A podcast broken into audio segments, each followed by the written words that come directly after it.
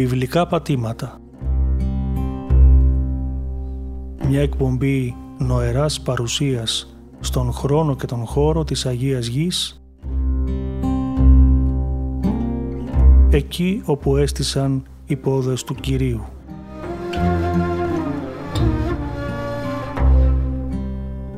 Παρουσιάζει ο πρωτοπρεσβύτερος Σπυρίδων Λόντος.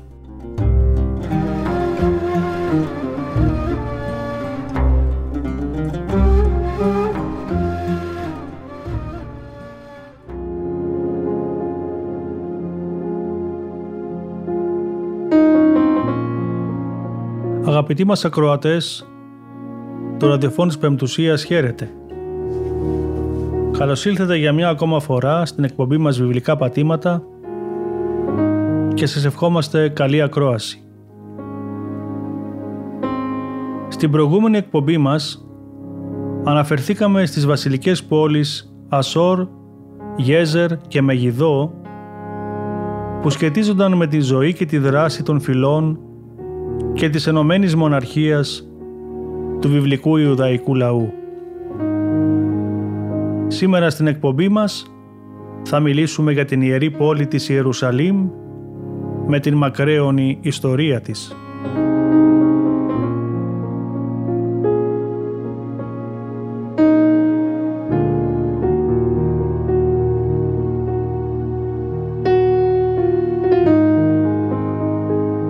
Η Παλαιστίνη, η στενή αυτή λωρίδα γης, βρίσκεται στο δυτικό άκρο της εφόρου ημισελίνου, του μοναδικού διαμετακομιστικού διαδρόμου ανάμεσα στη Μέση Ανατολή, στα παράλια και στην Αίγυπτο. Αποτελεί σταυροδρόμι πολιτισμών, καθώς εδώ συναντήθηκαν κατά την αρχαιότητα οι Ασσύριοι, οι Βαβυλώνιοι και οι Αιγύπτιοι με τους Χαναναίους. Μεταγενέστερα μέχρι και τη σύγχρονη εποχή, η Ιερουσαλήμ, η μεγαλύτερη και ιερότερη πόλη στην περιοχή, έχει διαδραματίσει εξέχοντα ρόλο στην ιστορία της και είναι ο τόπος συνάντησης του χριστιανισμού, του Ιουδαϊσμού και του Ισλάμ.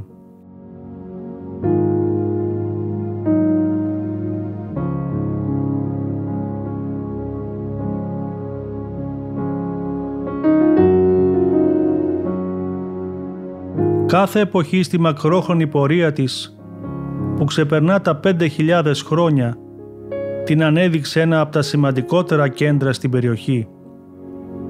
Χάρη στη μεγάλη οικονομική, πολιτική, πολιτιστική και θρησκευτική της σημασία, η Ιερουσαλήμ κατέστη αντικείμενο ενδελεχούς μελέτης και η έρευνα για την πόλη αριθμεί χιλιάδες τόμους.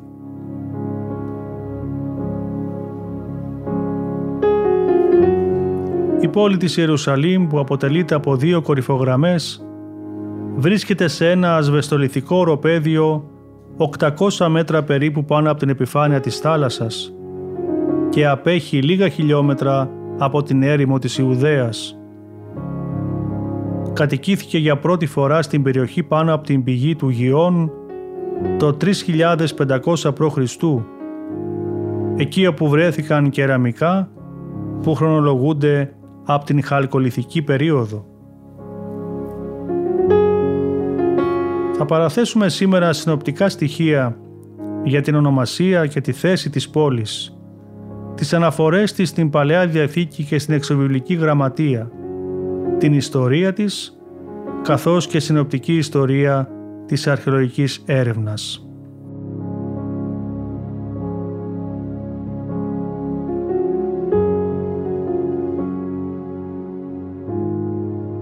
Η Ιερουσαλήμ απαντά στην Παλαιά Διαθήκη 863 φορές, χωρίς σε αυτές να συνυπολογίζονται εκατοντάδες αναφορές στην πόλη με ονομασίες όπως Ιεροσόλυμα, Σαλίμ, Σιών, πόλη του Δαβίδ ή και Άριελ. Κάθε μία από τις αναφορές του όρου Ιερουσαλήμ στους Εβδομήκοντα αντιστοιχεί στους τύπους Γερουσαλάγιμ και Γερούσαλεμ του πρωτοτύπου. Στις λατινικές μεταφράσεις η ονομασία παρουσιάζει ποικιλία ως προς την γραφή. Παράλληλα με τις τρεις κατεξοχήνι βιβλικές γλώσσες, εβραϊκά, ελληνικά και λατινικά, απαντούν ο αραμαϊκός τύπος Γερούσλεμ, ο Συριακός Ουρισλέμ, ο κοπτικός Γερούσαλεμ και ο μανδαϊκός Ουρασλίμ, ενώ τέλος σήμερα έχει επικρατήσει ως διεθνής όρος η λέξη Τζερούσαλεμ.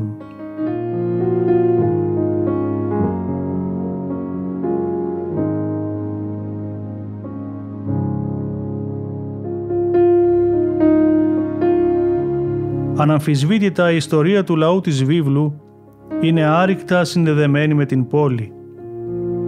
Η πρώτη αναφορά της σε αυτήν γίνεται τα πολύ αρχαία χρόνια στο 14ο κεφάλαιο της Γενέσεως, όταν ο Πατριάρχης Αβραάμ συνάντησε τον Μελχισεδέκ, βασιλιά και ιερέα της πόλης Σαλίμ. Η ταύτιση αυτή δεν υπήρξε αδιαφυσβήτητη, καθώς ομάδα ερευνητών αναζήτησε την πόλη του Μελχισεδέκ βορειότερα κοντά στην πόλη Σίκιμα, άποψη που έχει την αφετηρία της και στο ονομαστικό του Ευσεβίου. Με την ταύτιση της πόλης του Μελχισεδέκ συμφωνούν και κείμενα της εξωβιβλικής γραμματείας, καθώς το Ταργούμ του Ουνκέλου, το Ταργούμ Νεοφύτου και το Ταργούμ του Ψευδοϊονάθαν αναφέρουν τον Μελχισεδέκ ως βασιλιά της Ιερουσαλήμ.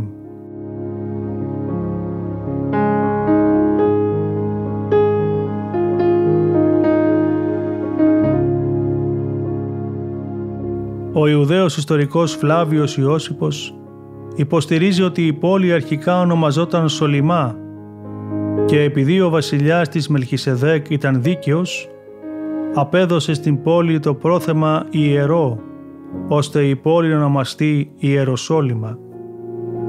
Η ονομασία της δεν αποτελεί όμως και τη μόνη αρχαία ονομασία. Παράλληλα, το Ιερό Κείμενο αναφέρει την ονομασία Ιεβούς, που χρησιμοποιείται σε αναφορά με την ίδια πόλη, αλλά κατά την προγενέστερη της Ισραηλιτικής κατάκτησης Χαναϊατική εποχή. Υποστηρίζεται το Ιεβούς είναι όνομα φυλής, που σχετίζεται με το μοραϊκό Γιαμπασούμ και την πόλη Γιαβούς της Υπεριορδανίας, ώστε η πλέον παραδεδομένη άποψη θεωρεί ότι η ονομασία αναφέρεται στην Ιερουσαλήμ.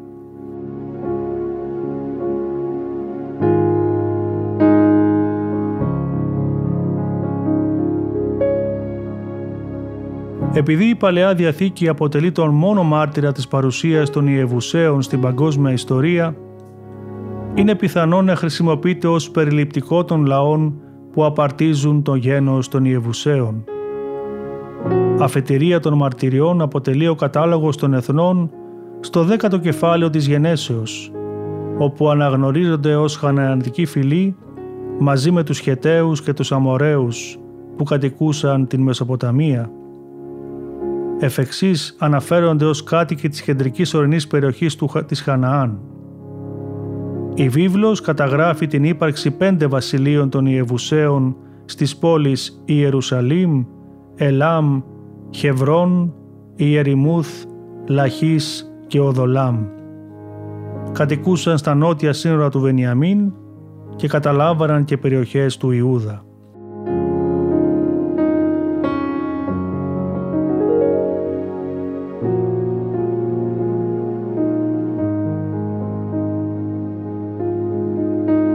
Μεταγενέστερα με την κατάκτηση της πόλης από τον Δαβίδ εμφανίζεται και η ονομασία Σιών. Συχνά υπό τον όρο Σιών αναφέρεται η πόλη Ιερουσαλήμ και όσα την περιβάλλουν ή η περιοχή, το κέντρο της οποίας είναι πρωτεύουσα. Συχνά η λέξη Σιών αφορά στους κατοίκους της Ιερουσαλήμ ή και ολόκληρης της χώρας, ενώ δεν απουσιάζουν οι περιπτώσεις όπου γίνονται υπερβολές για τα φυσικά χαρακτηριστικά της. Μετά την κατάληψή της Ισιών έλαβε την ονομασία πόλη του Δαβίδ. Η πόλη του Δαβίδ βρισκόταν νότιο-ανατολικά από όπου έμελε να ανοικοδομηθεί ο ναός. Το τρίτο βιβλίο των Βασιλείων αναφέρει ότι ο Σολομώντας μετέφερε την κυβωτό της Διαθήκης από τη Σιών στη Νέα Σιών, στο ναό της Ιερουσαλήμ.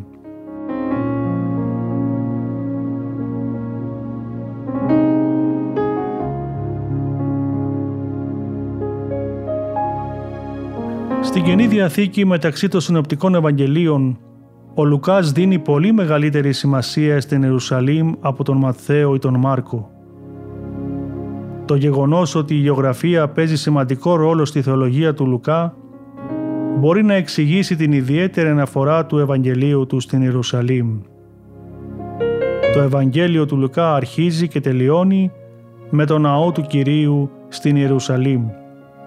Περιγράφει έπειτα την πορεία του Χριστού κατά πόλης και κόμμας διδάσκων και πορίαν ποιούμενος εις Ιερουσαλήμ, εκεί όπου μέλει η Βασιλεία του Θεού αναφαίνεστε. Η αποστολή του Ιησού, συμπεριλαμβανομένου του πάθους, της Ανάστασης και της Ανάληψής Του, ολοκληρώνεται στην Ιερουσαλήμ. Σε αντίθεση με τον Ματθαίο, ο Λουκάς εντοπίζει όλες τις εμφανίσεις του Αναστημένου Χριστού στους μαθητές κοντά στην Ιερουσαλήμ ενώ οι μαθητές διδάσκονται επίσης να παραμείνουν σε αυτήν.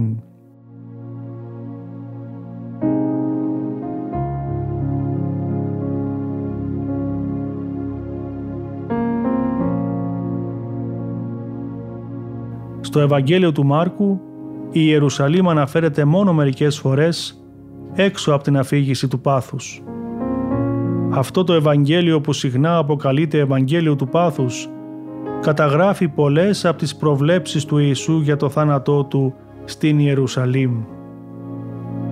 Στο Ευαγγέλιο του Μαθαίου η πόλη ονομάζεται Ιερή Πόλη και περιγράφεται ως η πόλη του Μεγάλου Βασιλιά. Στον Ευαγγελιστή Ιωάννη το κέντρο της διακονίας του Ιησού είναι η Γαλιλαία αν και η Ιερουσαλήμ δεν αναφέρεται στην αφήγηση του πάθους.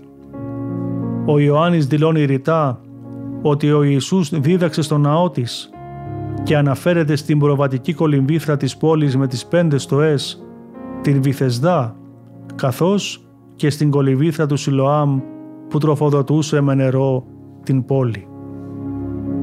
Στις πράξεις των Αποστόλων, η Ιερουσαλήμ είναι η πόλη που έλαβαν οι μαθητές το Άγιον Πνεύμα κατά την Πεντηκοστή και ιδρύθηκε η πρώτη χριστιανική κοινότητα.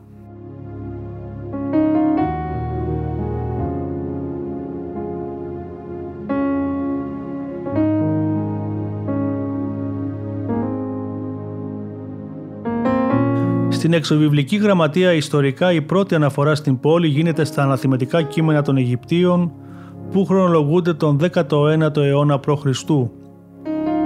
Στα κείμενα αυτά αναφέρεται η πόλη με το όνομα Ρουσαλιμούμ, ενώ στην Αιγυπτιακή αλληλογραφία του 14ου αιώνα, συλλογή γνωστή ως επιστολές Αμάρνα, αναφέρεται ως Ουρουσαλήμ.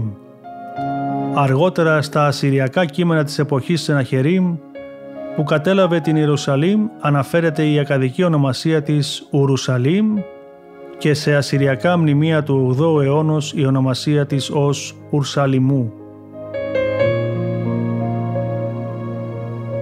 Όσον αφορά τώρα τη θέση της στα αρχαιολογικά ευρήματα αποδεικνύεται το στίγμα της πόλης στους αρχαίους χρόνους στο νοτιοανατολικό ύψωμα κάτω από το όρος του ναού στο σημείο όπου διασταυρώνονται οι αρχαίοι εμπορικοί δρόμοι που συνδέουν τον βορρά με τον νότο και την ανατολή με τη δύση, στο μέσο της κεντρικής ορεινής ζώνης. Το γεγονός ότι βρισκόταν στο δίστρατο μεγάλων οδικών αρτηριών παρήχε στην Ιερουσαλήμ την ευχέρεια στις μετακινήσεις, αλλά και στην παρακολούθηση των εξελίξεων στη γύρω περιοχή. Τέλος, είχε πρόσβαση στον υδάτινο ορίζοντα γεγονός που επέτρεπε στους κατοίκους να υπομένουν μακροχρόνιες πολιορκίες.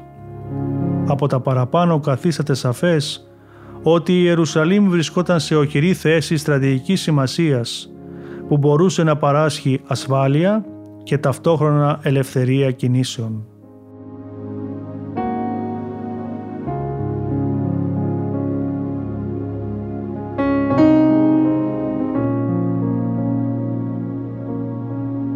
Ο αποφασιστικός παράγοντας στον οικισμό της προ-Ισραηλινής Ιερουσαλήμ, αργότερα της πόλης του Δαβίδ, ήταν η πρόσβαση σε ζωτική παροχή νερού. Η πηγή Γιών που βρίσκεται στους πρόποδες της κορυφογραμμής και ρέει στην κοιλάδα των κέντρων ήταν η αιώνια πηγή νερού. Κατά την εποχή του Σιδήρου, η πηγή τροφοδοτούσε τρία διασυνδεδεμένα συστήματα νερού. Το παλαιότερο, το γνωστό με το όνομα του Χελκία, το κανάλι Σιλοάμ μήκους 400 μέτρων, ένας είδος υδραγωγείου που μεταφέρει νερό σε δεξαμενή στην άκρη της πόλης και τη σύραγγα του Εζεκία, ένα κλειστό υδραγωγείο.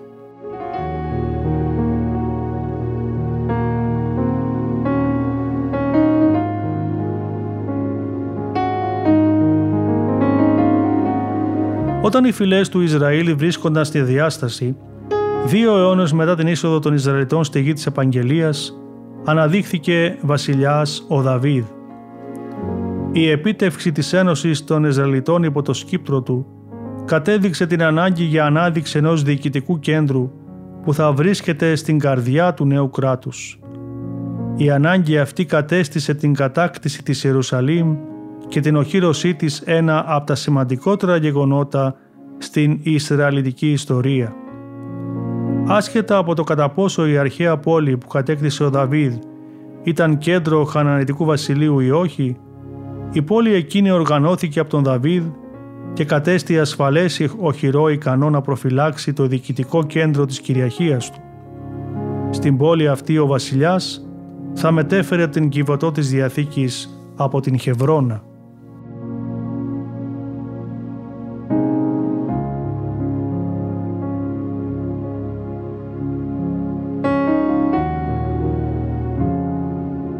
Ό,τι απέμεινε από την αρχαία πόλη του Δαβίδ βρίσκεται στο γύλοφο που σχηματίζεται πάνω από την πηγή Γιών.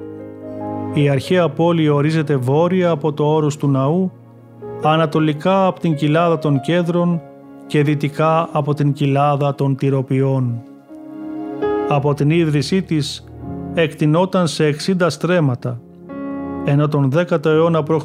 η πόλη έφτασε τα 150 στρέμματα με βόρειο όριο, το ανάκτορο και το όρος του ναού.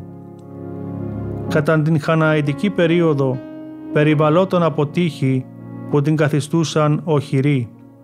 Είναι δε μάλιστα χαρακτηριστικό ότι πρώτος ο Δαβίδ επέτυχε την κατάκτησή της αφού διέταξε τους στρατιώτες του να διέλθουν τη μέχρι τότε άγνωστη στους ξένους σύραγγα που συνέδεε το φρούριο με τα μιευτήρα νεού από την πηγή Γιών, τη σημερινή γνωστή ως σύραγγα του Χελκία.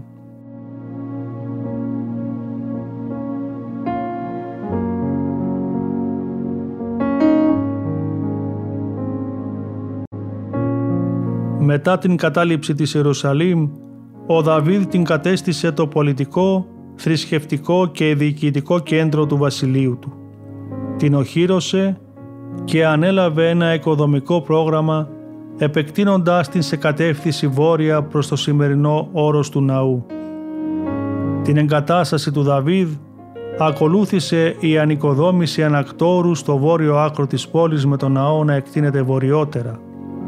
Όπως είναι γνωστό από το Ιερό Κείμενο, ύστερα από μακρά περιπέτεια, η κυβωτός της Διαθήκης που φυλασσόταν στο Κυριάθη Γεαρίμ, στη συνέχεια μεταφέρθηκε στη Χευρώνα και από εκεί με την κατάληψη της Ιερουσαλήμ έμελε να εγκατασταθεί στο ναό της.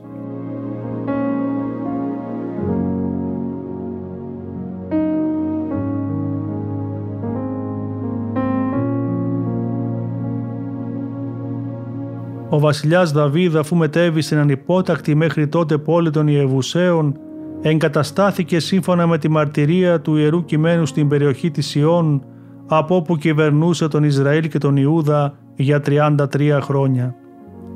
Ενώ στους Εβδομήγοτα παραδίδεται ως δεδομένη η κατάληψη της πόλης των Ιεβουσαίων από τον Δαβίδ, το μασορετικό κείμενο σώζει συγκεκριμένες πληροφορίες για τον τρόπο με τον οποίο αυτή πραγματοποιήθηκε.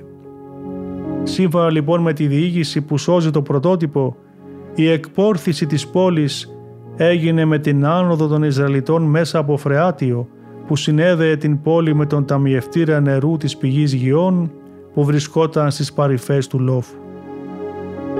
Η μεταφορά της έδρας του βασιλείου του Δαβίδ συνεπαγόταν την ανοικοδόμηση οχυρής Ακρόπολης, πιθανώς στην ίδια θέση με αυτή της χανατικής πόλης, η οποία θα παρήχε τη δυνατότητα προάσπισης του νεοσύστατου κέντρου της εξουσίας του Ισραήλ. Σύμφωνα με τη βιβλική διήγηση, το ανάκτορο ανοικοδομήθηκε στη Σιών με τη συνδρομή του βασιλιά της φινικικής τύρου Χιράμ, ενώ και άλλοι λαοί παρήχαν τις υπηρεσίες τους, καθώς ο βασιλιάς Δαβίδ με το κύρος που απέκτησε από τους κατακτητικούς πολέμους έτυχε της υποστήριξής τους.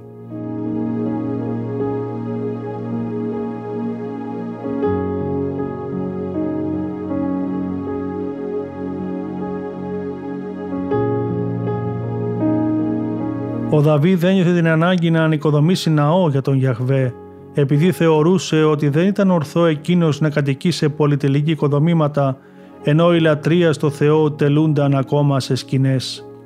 Έτσι το ανάκτορο του Δαβίδ θα πρέπει να εντοπιστεί σε περίοπτη οχυρή θέση, ένα πλάτωμα ικανό να φιλοξενήσει το μεγαλόπρεπο αυτό ανάκτορο. Η συνδρομή του Χιράμ με την αποστολή εργατών γνωστών για την εμπειρία τους από τα δημιουργήματά τους στην Ανατολική Μεσογειακή Λεκάνη και την αποστολή πρώτων υλών για την οικοδόμηση του λανακτόρου παρέχει τη δυνατότητα να θεωρήσουμε δεδομένες τις τεχνοτροπικές επιδράσεις. Παράλληλα με την ανοικοδόμηση ανακτόρου, ο Δαβίδ μερίμνησε για την οχύρωση της πόλης του. Ύστερα από τη δημιουργία των αναγκαίων, σύμφωνα με τις επιταγές της εποχής υποδομών, ο Δαβίδ προβαίνει στη μεταφορά της κυβωτού της Διαθήκης από τη Χευρώνα στην Ιερουσαλήμ. Η μετακομιδή του σκηνώματος της κυβωτού της Διαθήκης έγινε με τελειολογικό τρόπο και περιγράφεται ιδιαίτερα γραφειρά στο έκτο κεφάλαιο του Δευτέρου Βασιλειών.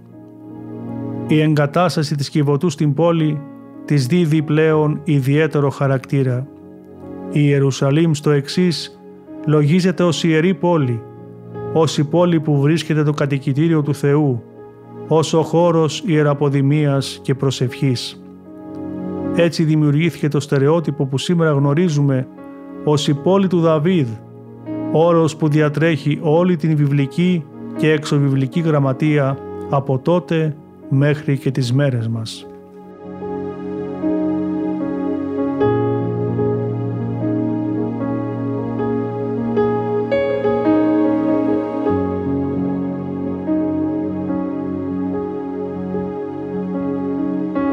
Κυβωτός της Διαθήκης αποτελεί το λατρευτικό κέντρο του Ισραήλ και το συνεκτικό κρίκο ανάμεσα στις 12 φυλές σε μια περίοδο κατά την οποία δεν υπάρχει ένα κέντρο διοικητικής εξουσίας και ο εκλεκτός λαός είναι διαιρημένος σε δύο βασίλεια, το βασίλειο του Ιούδα και το βασίλειο του Ισραήλ.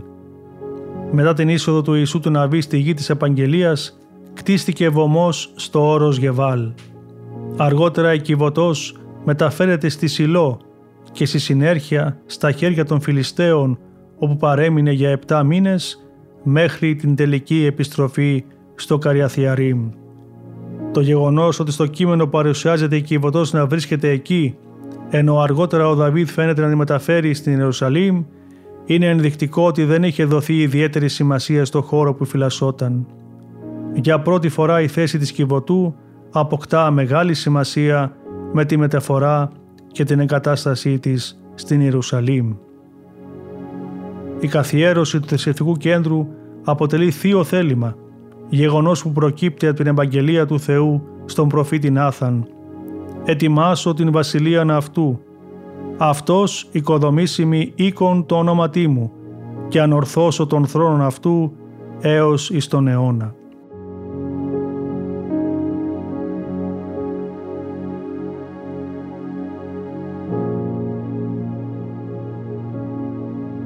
Ο Δαβίδ είχε συνειδητή επιθυμία να φροντίσει για όλα τα απαραίτητα για την ανέγερση του ναού. Επειδή είχε λάβει εντολή μέσω του Νάθαν να μην ανοικοδομήσει τον ναό, θεώρησε υποχρέωσή του να επιδείξει κάθε φροντίδα που θα προπαρασκεύαζε το έδαφος για την τελική ανοικοδόμησή του από τον διάδοχό του. Έτσι όταν επήλθε επιδημία ως τιμωρία που επιβλήθηκε στο Δαβίδ ο άγγελος Κυρίου σκορπούσε τον θάνατο. Ύστερα από τρεις ημέρες ο Θεός παρενέβη και διέταξε την πάυση της τιμωρίας. Εκείνη τη στιγμή ο άγγελος του Κυρίου στεκόταν στο αλόνι του ορνάτου Ιεβουσαίου, γεγονός που κατέστησε τον χώρο ιερό. Σύμφωνα με τις αντιλήψεις του βιβλικού κόσμου, κάθε ιερός χώρος οφείλει να συνδέεται με κάποιο γεγονός θεοφάνειας. Έτσι ο Δαβίδ, υπό την καθοδήγηση του ορόντος προφήτη Γάδ, προβαίνει στην αγορά του τόπου, όπου φανερώθηκε το θέλημα του Θεού και αγοράζει το αλόνι του ορνάτου Ιεβουσαίου για να ανοικοδημηθεί εκεί το θυσιαστήριο.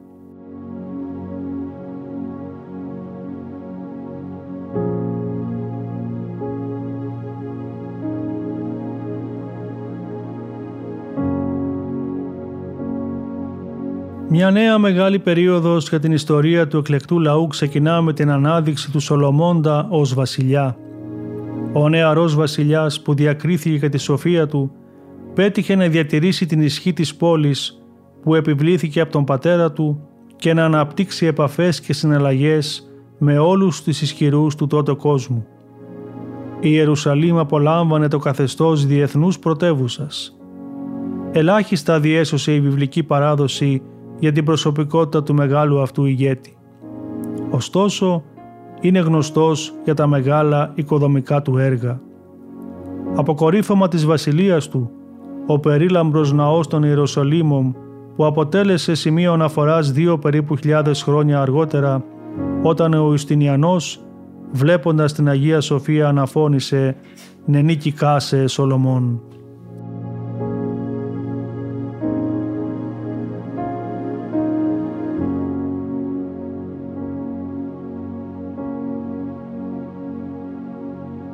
Μία από τις σημαντικότερες φροντίδες του Σολομώντα ήταν η ορθή διακυβέρνηση.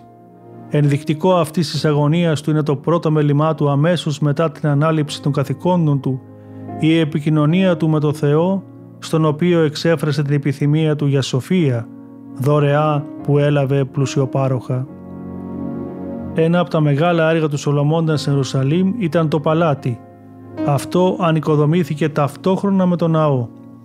Τα ανάκταρα του Σολομώντα κτίστηκαν σε 13 χρόνια.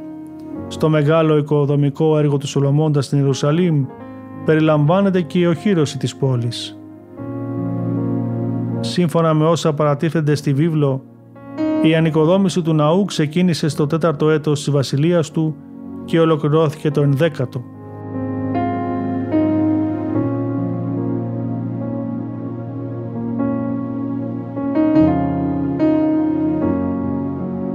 Η στενή φυσική ένωση του ναού και του παλατιού στην Ιερουσαλήμ τόνισε τη θρησκευτική, πολιτική και πολιτιστική σημασία της πόλης ως πρωτεύουσας. Μαζί ο ναός και το ανάκτορο αποτέλεσαν το διοικητικό κέντρο του βασιλείου. Επιπλέον το συγκρότημα του ναού και του παλατιού υπογράμμισε τη σύνδεση μεταξύ της θρησκευτικής και πολιτικής ζωής του έθνους. Αν και ο ναός ήταν κυρίως θρησκευτικό κέντρο, είχε επίσης σημαντικό ρόλο στις οικονομικές και πολιτικές υποθέσεις του βασιλείου.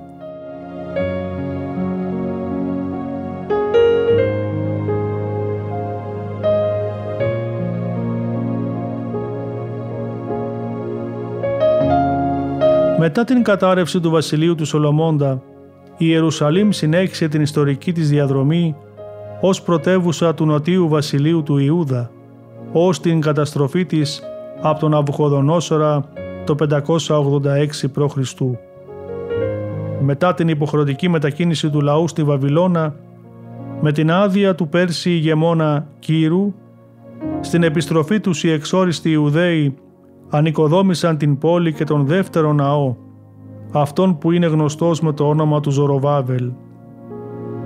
Την εποχή του Νεεμία το 445 π.Χ η πόλη έγινε και πάλι η διοικητική και θρησκευτική πρωτεύουσα της Ιουδαίας.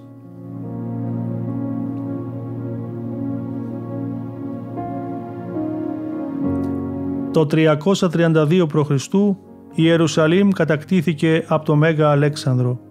Η νίκη του Αλεξάνδρου σηματοδότησε την αρχή της ελληνιστικής περίοδου που διοίκησε μέχρι το 63 π.Χ. με τη διαίρεση της τεράστιας αυτοκρατορίας του Αλεξάνδρου μεταξύ των στρατηγών του κατά το θάνατό του το 323, η Ιουδαία κυβερνήθηκε από τους Πτολεμαίους και τους Ελευκίδες. Ο Πτολεμαίος ο πρώτος κατέλαβε την Ιερουσαλήμ το 320 μέχρι το 301, όταν ξεκίνησε η διακυβέρνηση από τους Ελευκίδες που διήρκησε μέχρι το 135 π.Χ. Όταν δε ο Ανδριανός επισκέφθηκε την πόλη το 129 π.Χ. την ανοικοδόμησε και την ονόμασε Ελία Καπιτολίνα.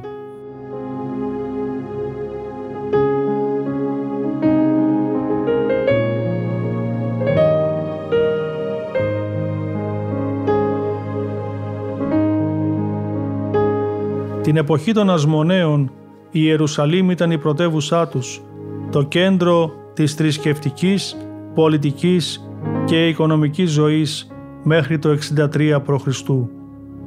Η πόλη απολάμβανε την ευημερία και περιπλήθηκε από νέα τείχη. Ήταν μια περίοδος ανέγερσης μνημείων και η Άνω Πόλη ενσωματώθηκε με την πόλη του Δαβίδ. Το 63 π.Χ. ο Πομπιείος, διατηρώντας τον Ερικανό ως αρχιερέα, κατέλαβε την Άνω Πόλη, επιτέθηκε στο όρος του ναού, μπήκε στα Άγια των Αγίων και κατέστρεψε την Ιερουσαλήμ. Από εκείνη την εποχή μέχρι την έλευση του Ηρώδου του Μεγάλου το 37 π.Χ. οι Χασμονέοι κυβερνούσαν υπό την προστασία της Ρώμης.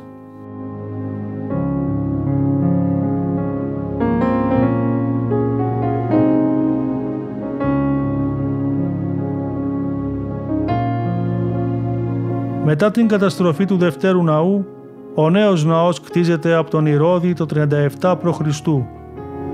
Στο ναό αυτό προσήλθε ο Ιησούς σε ηλικία 12 ετών και στην πόλη της Ιερουσαλήμ έλαβαν χώρα τα θαυμαστά γεγονότα του πάθους του.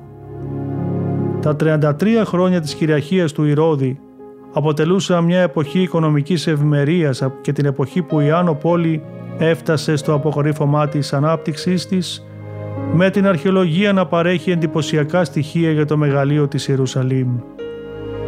Η ευημερία χώρισε την κοινωνία της Ιερουσαλήμ χωρίζοντας τους πλούσιους από τους φτωχούς. Οι οικονομικά αστερημένοι υποβιβάστηκαν στην κάτω πόλη και οι εύποροι συμπεριλαμβανομένου του βασιλιά και του αρχιερέα κατοικούσαν στην άνω πόλη. Ο πλούτος της Ιερουσαλήμ προήλθε από τα οικοδομικά έργα του Ηρώδη καθώς και από τον φόρο που επιβλήθηκε.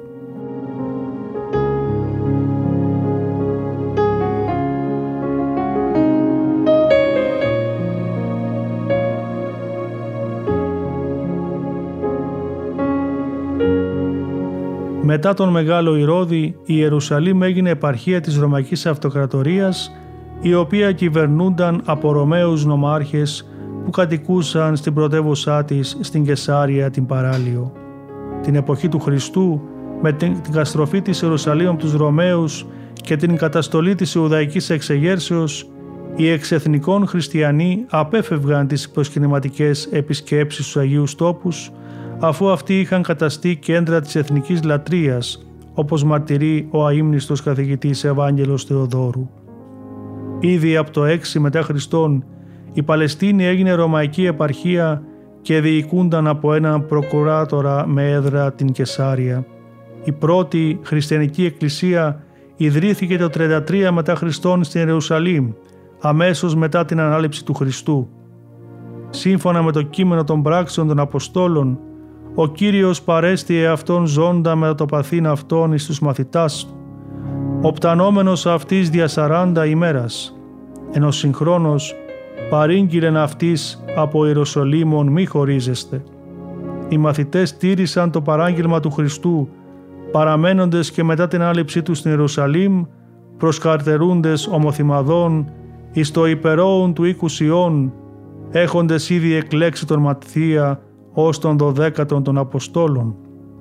Μετά το γεγονός της Πεντηκοστής, η πίστη στο Χριστό εδρεώθηκε και ενώ κατηχηθέντες μαζί με τους Αποστόλους αποτέλεσαν την πρώτη εκκλησία των Ιεροσολύμων.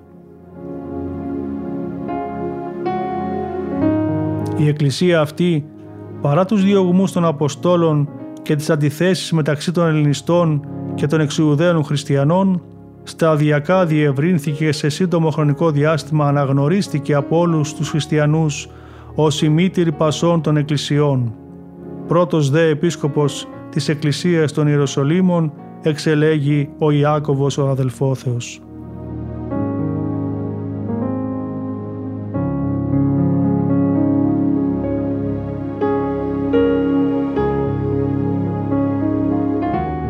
Αμέσως μετά την καταστολή της πρώτης μεγάλης επανάστασης των Ιουδαίων από τον Τίτο, η Παλαιστίνη μετατράπηκε σε αυτοκρατορική επαρχία με το όνομα Ιουδαία και διοικούνταν από το διοικητή της δεκάτης Λεγιώνας, η οποία έκτοτε και στα τέλη του 3ου αιώνα στάθμευμε στην Ιερουσαλήμ. Πριν από την καταστροφή της Αγίας Πόλεως, οι χριστιανοί εγκατέλειψαν την Ιερουσαλήμ και κατέφυγαν στην πέλα της Δεκαπόλεως, η οποία ήταν κτισμένη στην ανατολική όχθη του Ιορδάνη ποταμού. Η πόλη αυτή έφερε την ονομασία της αρχαίας πρωτεύουσα της Μακεδονίας και κατοικούνταν από Έλληνες. Φαίνεται ότι οι χριστιανοί πρόλαβαν και έφυγαν πριν από την άρεξη της πολιορκίας Ιερουσαλήμ, διότι ο μενόμενος όχλος των επαναστατών φώνευε οποιονδήποτε ήθελε να σωθεί μετά τη φυγή. Μετά τον μαρτυρικό θάνατο του Ιακώβου και εντός του κλίματος των ταραχών η Εκκλησία των Ιεροσολύμων εξέλεξε ως επίσκοπό της το Σιμεών του Κλοπά, η Σίμωνα. Μετά την καταστροφή της Ιερουσαλήμ και την εξαφάνιση του ναού της, η πρωτοπορία για μεγάλο χρονικό διάστημα δεν ανήκε πλέον στην Εουδαϊκή πρωτεύουσα, αλλά σε νέα άλλα νεοπαγή χριστιανικά κέντρα.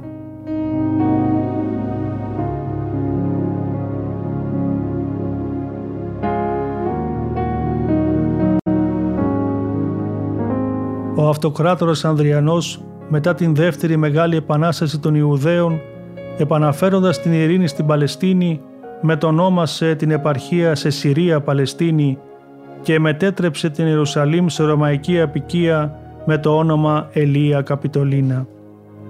Για να εμποδίσει μάλιστα τη μετάβαση των χριστιανών στους Αγίους τόπους, διέταξε να τους επιχωματώσουν και να στήσουν στον Πανάγιο Τάφο άγαλμα του Διός και στο Γολγοθά άγαλμα της Αφροδίτης. Έτσι τα Άγια προσκυνήματα διέφυγαν της καταστροφής και διατηρήθηκαν στην αρχική τους μορφή. Η Ιερουσαλήμ με τη νέα μορφή της έχασε την παλιά της έγλη και περιήλθε σε αφάνεια, ενώ σταδιακά άρχιζε η ακμή και η υπεροχή της Κεσάριας.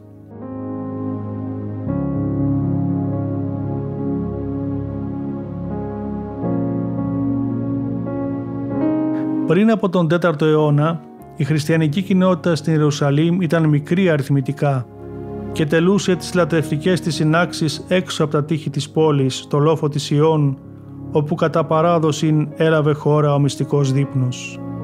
Ο ναός της εποχής του Χριστού ήταν ο ναός που έκτισε ο βασιλιάς Ηρώδης, ο οποίος αφού κατεδάφισε το ναό του Ζωροβάβελ, άρχισε το 20 μετά Χριστόν να οικοδομεί νέο ναό που έγινε γνωστός με το όνομά του. Ο μεγαλοπρεπής αυτός ναός καταστράφηκε το 70 μετά Χριστόν κατά την κατάληψη της Ιερουσαλήμ από τον Ρωμαίο στρατηγό Τίτο. Έτσι η Ιερουσαλήμ από ιερή πόλη των Ιουδαίων μετατράπηκε σε ρωμαϊκή απικία.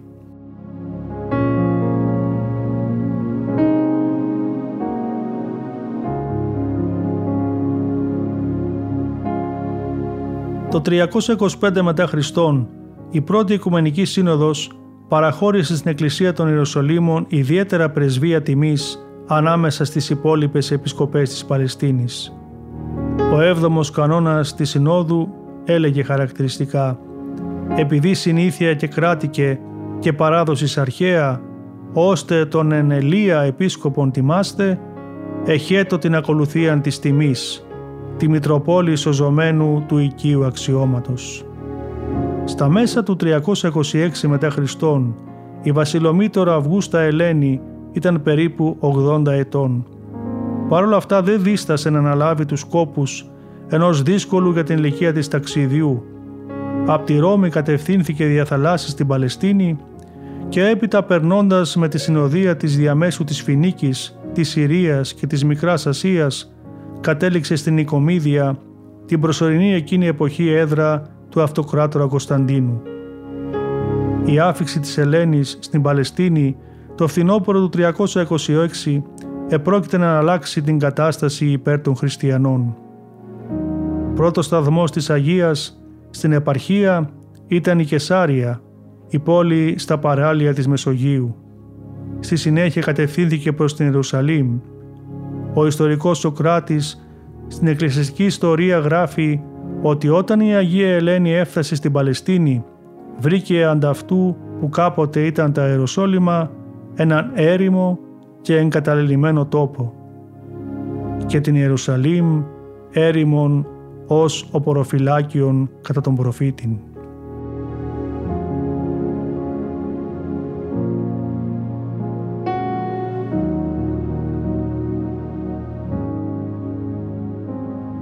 Την περίοδο αυτή αποκαλύφθηκαν και αναγνωρίστηκαν τα περισσότερα ιερά προσκυνήματα στην Ιερουσαλήμ και παράλληλα οικοδομήθηκαν περικαλείς ναοί όχι μόνο στην Αγία Πόλη αλλά και στην ευρύτερη περιοχή της Παλαιστίνης. Το 324 μετά Χριστόν ο Μέγας Κωνσταντίνος έγινε ο πρώτος χριστιανός αυτοκράτορας που κυβέρνησε την Παλαιστίνη. Άλλαξε πάλι το όνομα της πόλης σε Ιερουσαλήμ και έκτισε το ναό της Αναστάσεως με τα προσαρτήματά του. Εξαιτίας του προσκυνηματικού χαρακτήρα που απέκτησαν οι Άγιοι τόποι και κυρίως η Ιερουσαλήμ, σε συνδυασμό την ανάπτυξη του μοναχισμού διαμορφώθηκε το 326 ιδιαίτερο μοναχικό τάγμα για την ιερατική διακονία των ιερών τόπων. Το τάγμα αυτό ονομάστηκε η σπουδαίη της Αγίας του Χριστού Αναστάσεως ή απλώς τάγμα των σπουδαίων και θεωρείται ο πρόδρομος της Αγιοταφικής αδελφότητας. Οι σπουδαίοι πριν το τέλος του 5ου αιώνα διέμεναν σε διάσπαρτα κελιά γύρω από την πύλη του Δαβίδ στην Ανάληψη, στο όρος των Ελαιών και στη Βιθλεέμ. Οι σπουδαίοι αναφέρονται ήδη τον 4ο αιώνα από τον Αρχιεπίσκοπο Ιεροσολύμων Κύριλο. Ο Πατριάρχης Ηλίας μετά το 494 αποφάσισε να τους συγκεντρώσει σε έναν ενιαίο χώρο. Τους εγκατέστησε στη μονή της Θεοτόκου κοντά στο Επισκοπείο, συγκροτώντας τους επίσημα σε αδελφότητα, παρέχοντάς τους παράλληλα τις αναγκαίες για τη διαβίωσή τους προμήθειες.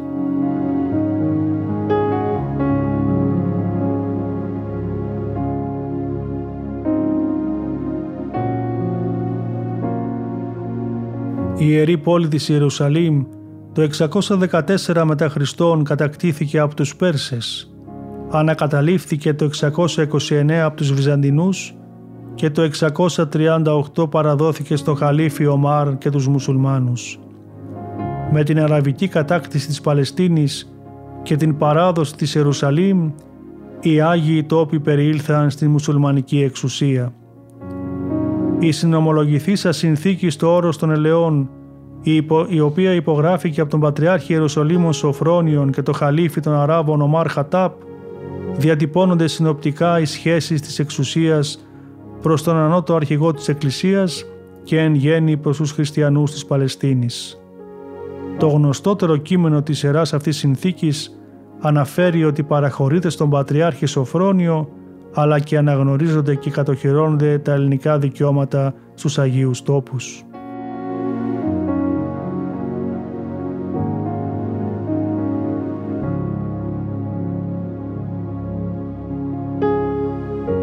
Μετά από πολιορκία πέντε εβδομάδων, η Ιερουσαλήμ κατελήφθη το 1099 από τους Σταυροφόρους. Το 1187 ανέλαβε ο Σαλαντίν, από το 1244 έως το 1517 οι Μαμλούκοι και από τότε οι Οθωμανοί.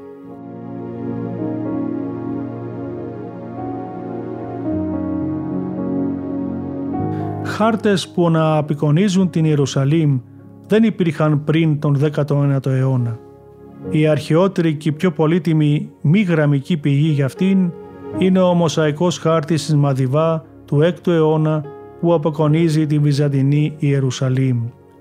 Ενδεικτική της σημασίας της πόλης είναι το γεγονός ότι ο χάρτης τοποθετεί αυτήν στο κέντρο του κόσμου και την απεικονίζει σε σχήμα οβάλ να περιβάλλεται από τείχη με 6 πύλες και 21 πύργους.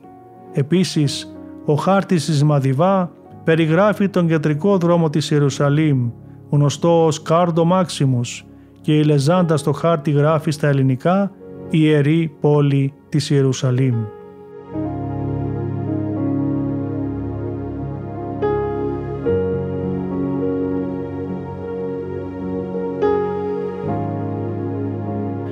Σήμερα η Ιερουσαλήμ χωρίζεται στη Νέα και την Παλαιά Πόλη.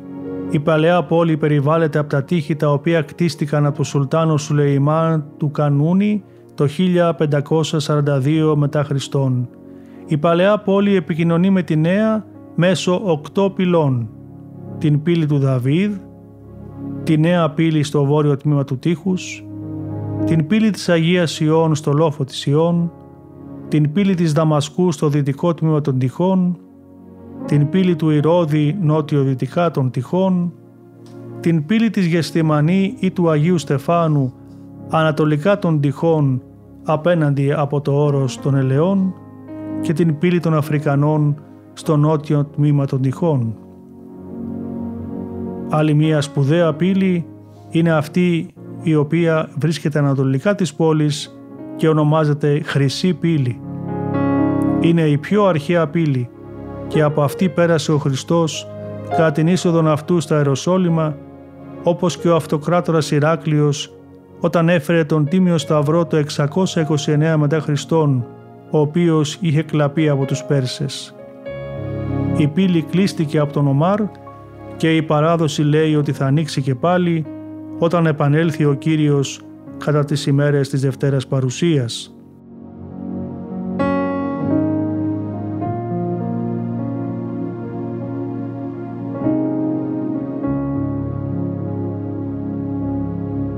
Σχετικά με την αρχαιολογική έρευνα στην πόλη, οι επιστημονικές ανασκαφικές προσπάθειες ξεκίνησαν από το 1869 με την ανακάλυψη υπογείου διαδρόμου.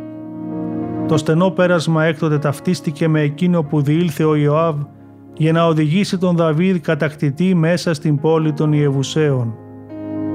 Η σύραγγα κατέληγε σε σπηλιά που λειτουργούσε ως ταμιευτήρας νερού. Πάνω από τη σπηλιά βρισκόταν ένα κάθετο φρεάτιο το οποίο κατέληγε μέσα από τα τείχη της πόλης.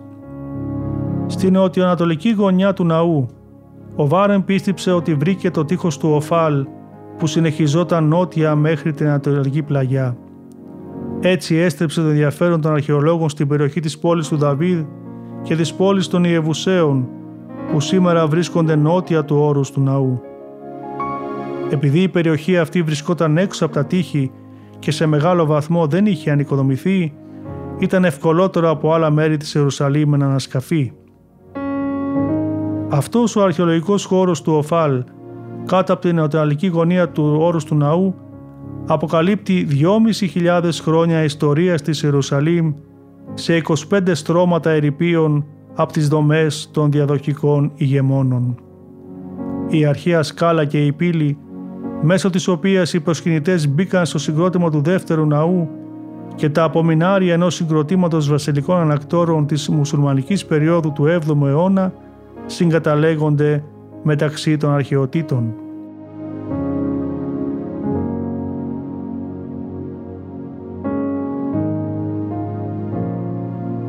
Πολλοί ήταν εκείνοι που επιχείρησαν αρχαιολογικές ή ερευνητικές εργασίες στη διάρκεια των επόμενων δεκαετιών και μέχρι σήμερα διήφθηναν κάθε χρόνο αρχαιολογικές εξορμήσεις σε σημαντικό αριθμό περιοχών στην πόλη χρησιμοποιώντας τις πλέον ενημερωμένες τεχνικές τροματογραφίας επέδειξαν ιδιαίτερο ενδιαφέρον για την πόλη των Ιεβουσαίων και το μέγεθος της Ιερουσαλήμ του Δαβίδ με την πηγή γεών στους πρόποδές της.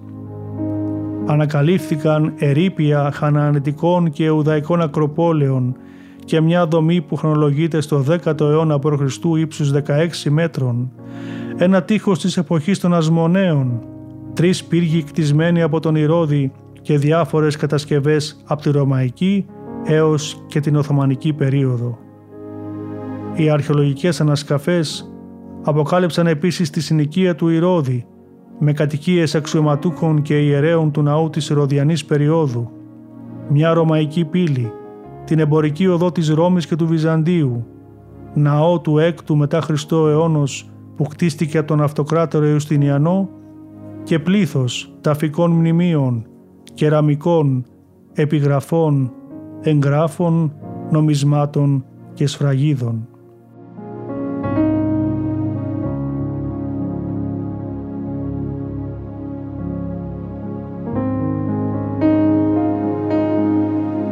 Από όσα προηγήθηκαν μπορεί να επισημανθεί η αρχαιότητα της Ιερουσαλήμ και η άρρηκτη σύνδεσή της με τον κόσμο της Παλαιάς και της Καινής Διαθήκης, η σημασία της για την παγκόσμια ιστορία αλλά και η διδασκαλία της ανάδειξής της ως κέντρο λατρείας του αληθινού Θεού. Οι όποιες αμφισβητήσεις τίθεται στο τραπέζι από τη μεταγενέστερη έρευνα λίγα στερούν από τη θρησκευτική αξία της πόλης αλλά και της προσπάθειας για τη δημιουργία μιας ιστορικής αντίληψης στην πορεία της σωτηρίας. Η Ιερουσαλήμ με τη μακρόχρονη ιστορία της αποτελεί την ιερή πόλη για τους χριστιανούς αφού εκεί έλαβαν χώρα τα Άγια Πάθη του Κυρίου μας. Ιδρύθηκε η πρώτη Εκκλησία και σε αυτήν θα διεξαχθούν τα γεγονότα των τελευταίων ημερών.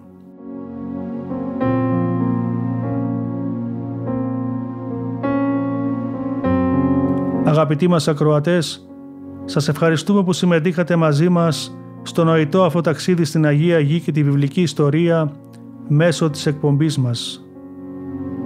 Την ερχόμενη Πέμπτη, συν Θεό, θα μιλήσουμε για τις ελληνικές πόλεις της Παλαιστίνης. Μέχρι τότε σας ευχόμαστε ο Θεός να σας αγιάζει. Χαίρετε πάντοτε.